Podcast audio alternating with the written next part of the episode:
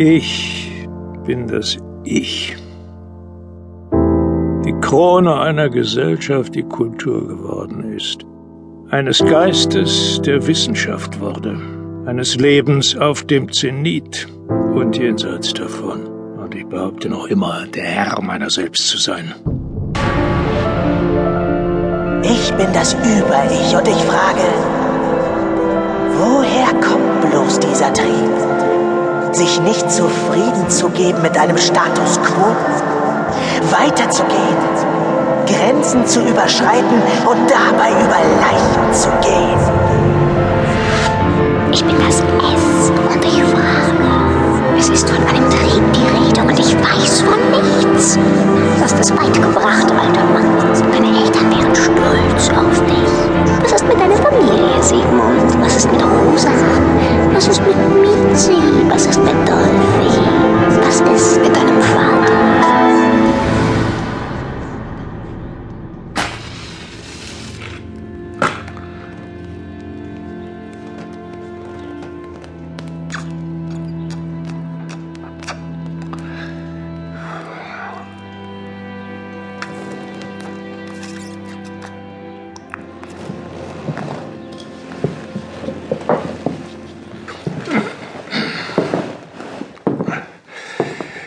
Es ist sieben Minuten nach zwei.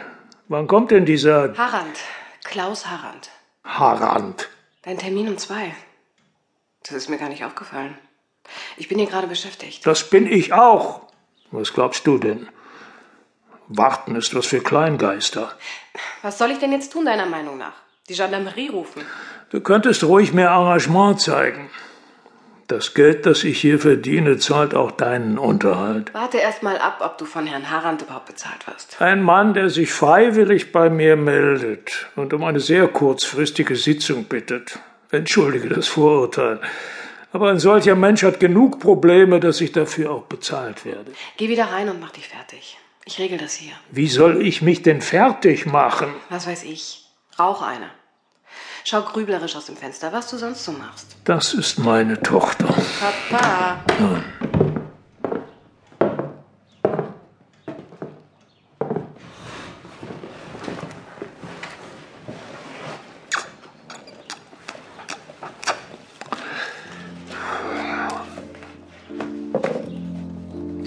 Beachtenswert ist, in welcher Weise die neue Religion des Christentums sich mit der alten Ambivalenz im Vaterverhältnis auseinandersetzte.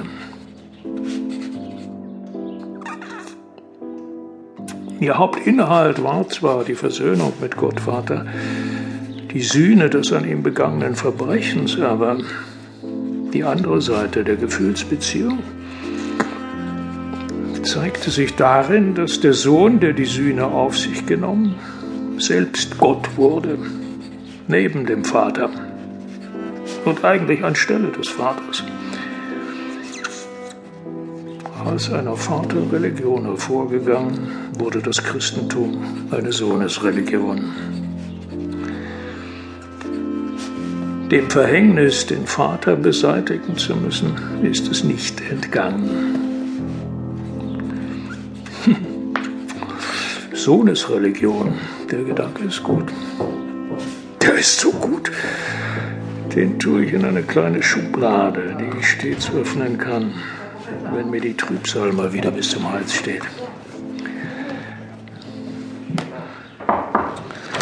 Herr Professor Freud?